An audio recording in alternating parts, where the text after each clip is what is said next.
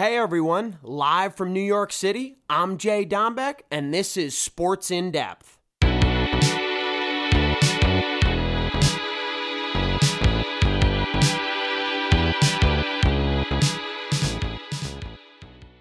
Okay, folks, four weeks in the books. Here's week five. Uh, we'll start off with some NFL because it was a, it was a great week as always. Uh, the Steelers are continuing to step on teams, uh, making their case for a top team in the NFL, and they're clicking on all cylinders.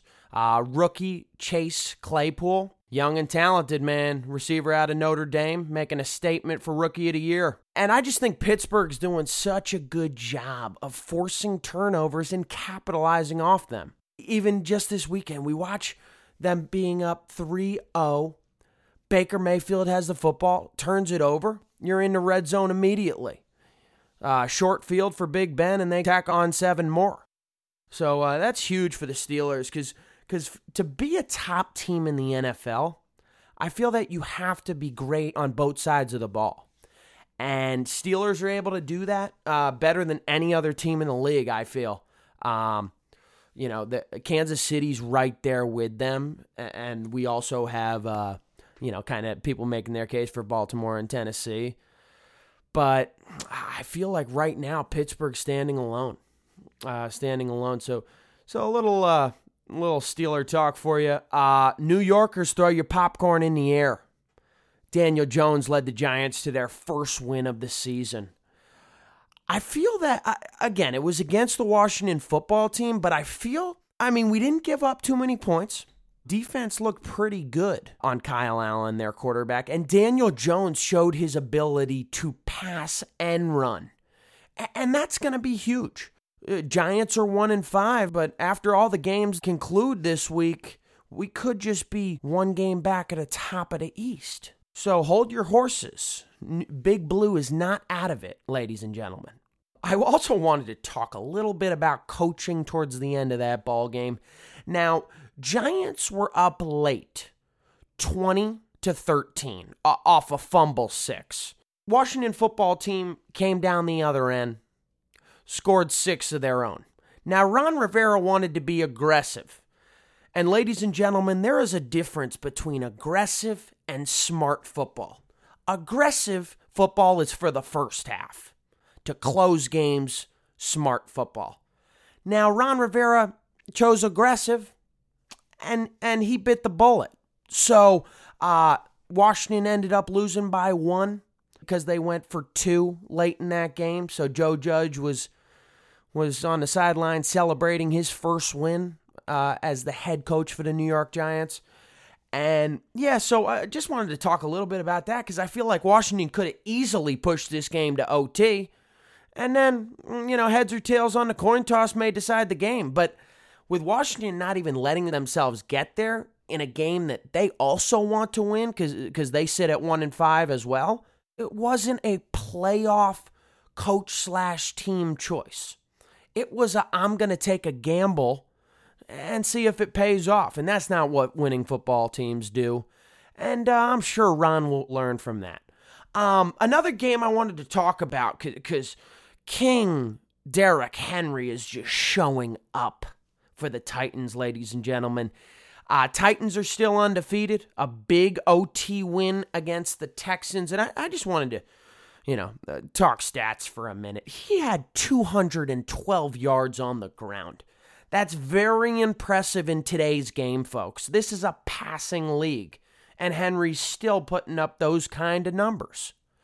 So, Tennessee, uh, they're right there at the top of the AFC. Uh, you know, they want themselves in the conversation with Baltimore, with KC, with the Pittsburgh Steelers, with the Buffalo Bills. They feel they're within that top six uh, of teams in the conference. And I agree. Uh, why wouldn't I agree at the moment? I mean, Derrick Henry's running like no one in the NFL, and Ryan Tannehill, their quarterback, seems to be making the right plays.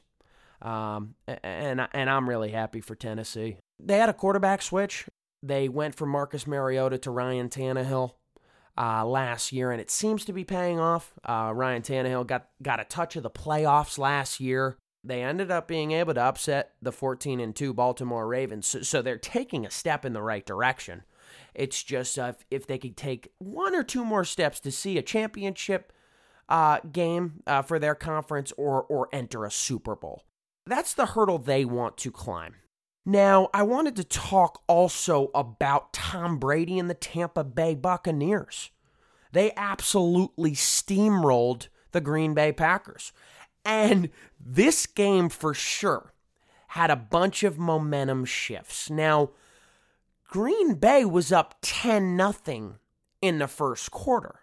Tom Brady and the offense had something to say about that, and the defense as well. Uh, a nice pick six on, on Mr. Rodgers. After that 10 0 lead by Green Bay, 38, and may I repeat, 38 unanswered points for the Buccaneers, and Green Bay just hit the off switch. They looked non existent after that 10 0 lead. Rodgers had a difficult time, receivers had a difficult time, and they couldn't slow down the pace of the Tampa Bay Buccaneer offense. And that's the key for Bruce Arians and Tom Brady. They want to be in that offensive flow, hurry up offense.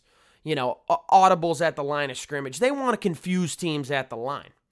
And something that a lot of people wanted to see, and we got to see it this week, we got to see a Gronk spike.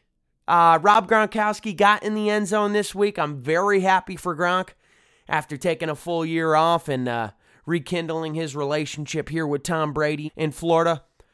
And a Gronk spike. He gave us a lefty Gronk spike, but it was still cool. Still really cool. Uh, Gronk had five receptions for 78 yards uh, on the evening. And I thought he was really in the flow of the offense. And I want them to get him involved. The first few games of the season, they were using him still effectively, but it was so much in the run game. He was constantly blocking, and he's a great blocking tight end, but he has hands and can run down the field. So I want them to incorporate that so they can use everything he's got in his bag of tricks. I'm sorry for New England fans and for Mr. Kraft and Mr. Belichick because they must be nodding their head in disgust, um, especially seeing Tom and Gronk somewhat successful. I mean, it's a winning record over in Tampa Bay, a losing record thus far in New England. So, so that's something to keep an eye on. Lastly, I wanted to conclude the football segment with we still have three undefeated football teams. Um, with the Seattle Seahawks and Russell Wilson, of course, playing like an MVP, as I mentioned the last few weeks on our show, and uh, Pittsburgh, who, who I mentioned, and, and Tennessee. And Tennessee's doing a good job stepping on teams from start to finish, but they're so, so good in these close games as well. When, they, when they're behind, they catch up. Uh, they take the lead late in games. They go into overtime and, and finish the job. That's what winning football teams do, and that's what we're seeing out of Tennessee. That's the lovely uh, football segment for you. Um, now I'll move on to some baseball. And of course, I wanted to mention, of course, we're going to miss the NBA and the WNBA so, so much.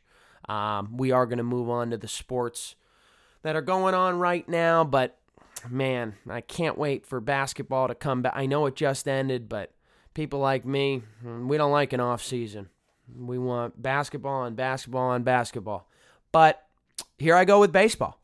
It's been a really entertaining postseason here in the MLB. Close games, close series, forcing game sevens in both championship series.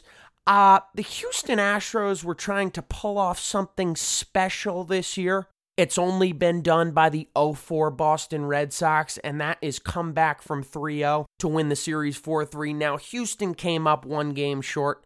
They were down 3 0 able to knot the thing up at 3 3. And then game seven, uh, unfortunately for the Houston Astros, guess what? Tampa Bay took care of business. Um, pitching showed up. what they're known for showed up, and, and they sure delivered. I will give Tampa a lot of credit. They fought hard in this series, and they had their dynamic pitching go up against an all world offense. Now, talk a little bit about the history of baseball and baseball today. We know that great pitching beats great hitting more oftentimes than not. And I wanted to also mention on the other side, in the NLCS, the Dodgers overcame a 3 1 deficit with their premier offense, batters from 1 to 9 putting the ball in play. And I don't want to say, you know, no knock on Atlanta, but but is the city cursed? Come on, guys. Atlanta blowing eh, eh, the Atlanta Falcons blowing leads and now the Braves. We won't even go into uh, you know the college football games that have been blown there, but let's learn how to finish and finish before it gets it gets too dicey, you know. Uh, for for Atlanta, you're up 3-1 even if the Dodgers get one more. Try to close it in 6. When it gets to 7, things get chippy. And, and back to that game 7 with the Dodgers. I mean, Kike Hernandez keep in mind, Atlanta was up in this baseball game 3 2. Kike Hernandez, homer, solo shot deep, 3 3 in the ball game. And he, he had something I was I was catching up with the post game and having a lot of fun with it. Um, he stated something really funny. He goes, You got the big sluggers at the top of the order and the hyenas at the bottom. Uh, basically saying that everyone in this batting order is looking for a playoff moment. A playoff moment. And the MVP of this NLCS was Corey Seager, the shortstop. He stood out to all of us. A great defender in the field, as well as a contact hitter that can also swing for the seats. And most importantly, he's batting over 300 this postseason. Now that's impressive, folks. If you're anywhere in the threes come postseason, we're going to remember you in the history books. So, very impressive for Corey and, and good for the Dodgers. Three World Series appearances in four years. Now they have not got it done, so they're looking to get it done this time around. I wanted to do a little comparison of small ball versus the long ball. And in game seven, we saw we saw some small ball win ball games. Uh, you know, of course, we capped things off with the long ball, but how about the little things in baseball? Will Smith, catcher for the Dodgers, beat the shift and drove in two runs. And guys, he was just going the other way. Uh, you know, not trying to do too much with the bat, beat the shift, uh, ground ball, ground ball. Um, knowing where to put the ball in play, delivering two runs. And of course, the long ball, uh, we get to that with the Dodgers because they happen to uh, do it all. Two monster home runs. Monster home runs. And I think this matchup in the World Series is going to be a really tight one, a series for the ages. I say this because we have a once in a lifetime talent out of this batting order for LA and a pitching rotation that consists of three ace caliber pitchers in Charlie Morton, Tyler Glasnow, and Blake Snell. Those are three ballers on the mound. And uh, both ball clubs have been hit, hitting it well in the postseason. In this series, I think it's going to come down to pitching because you might have low scoring games because it's just you got so much talent on the bump. It's going to be tough to score runs, but but defense defense wins championships. Defense wins championships, and I wanted to get to the star, Mookie Betts. Um, there's a bunch of stars in LA, but the difference between people were asking me this week, they're like, Jay, the Dodgers always get there and they can't get the job done. I go, guess what, though? In the last two World Series appearances, they did not have Mookie Betts. Now that's the difference. Look at Mookie in the field uh, this postseason. He's robbing home runs, diving plays. People also forget a four time gold glover from 2016 to 2019. So you know, uh, Boston, I'm not going to go into them letting him go, but but when it comes to a player like Mookie, you pay the man because he will deliver championships or championship appearances. And I'm really happy for Mookie getting back there with with two franchises. And uh, he seems to make it look easy, you know, always in that top spot in the batting order. A contact hitter, who, who as well can hit the long ball, but but more worries about putting it in play, making the right play, always being in charge of at bats, and that's huge. And the last thing I wanted to mention, I I, uh, I, I mentioned before, I was listening to the post game. I love the post game guys with A Rod, um, David Ortiz, Big Papi, and the hurt Frank Thomas. It's just awesome. I stay up all night watching them, and uh, with Kevin Burkhardt, of course. And A Rod said something very important and I'll explain it after after I mention it. He said the long ball pays the bills but small ball wins championships.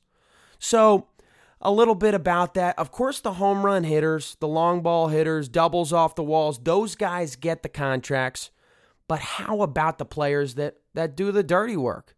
Singles, singles up the middle, making contact, sac flies. I mean, that's what wins championships. You got to put the ball in play. And that's what I always joke about with Mike Trout, the best player in baseball he can do it all. He it's putting the ball in play, you know, drawing walks. That's how you win. And I always look at him as the head example, but there's a lot of guys that are following that lead, and the MLB is in really, really good hands. Um, and I'll just wrap it up tonight with uh, a little bit about what wins World Series championships, and that happens to be the deep dive. What wins World Series is being up from the start. I feel that it's tough. You see it in the NLCS, ALCS. People come from behind, seem to be able to get it done. When you have the two best franchises in the in the big dance there at the end, the pitching rotations and the batting orders are so solid that if you try to come from behind, you might not be able to complete that task. Uh, especially with Tampa. I, I was mentioning this a few days ago. I said if the Dodgers make it to the World Series, they're going to have to, and I mean it, jump on Tampa Bay early cuz cuz they have three ace caliber guys. You you know, and you're dealing with a bullpen led by Nick Anderson, just just you know, special talents to throw after uh, throw right after these aces and even a dynamic lineup maybe a lineup that's the best in the history of the game if you look at the LA Dodgers front to back. But this pitching rotation is going to look for strikeouts and look for guys to put it on the ground, hit the ball on the ground and force double plays. It's going to be big in this series because with the Dodgers making such good contact and the athletes that they are, they hit the ball so hard off the bat because they see it so well. Now, if that stays in the infield, that ends up being an issue. So, one thing to think about for the Dodgers, I would like to see LA get off to a 1 0 or a 2 0 series lead if they really want to finish the job. Um, if Tampa, with that bullpen and those aces, get off to a 1 2, you might see it quick the other way. So, I'm thinking, uh, again, a nice prediction here um, is I do see another long series. The winner is really heads or tails this year, but I'm going to go with Mookie Betts and the LA Dodgers to win this thing in seven. Bring another championship back to LA and join the Lakers with some champagne. That's week five in the books. This time next week, JD out.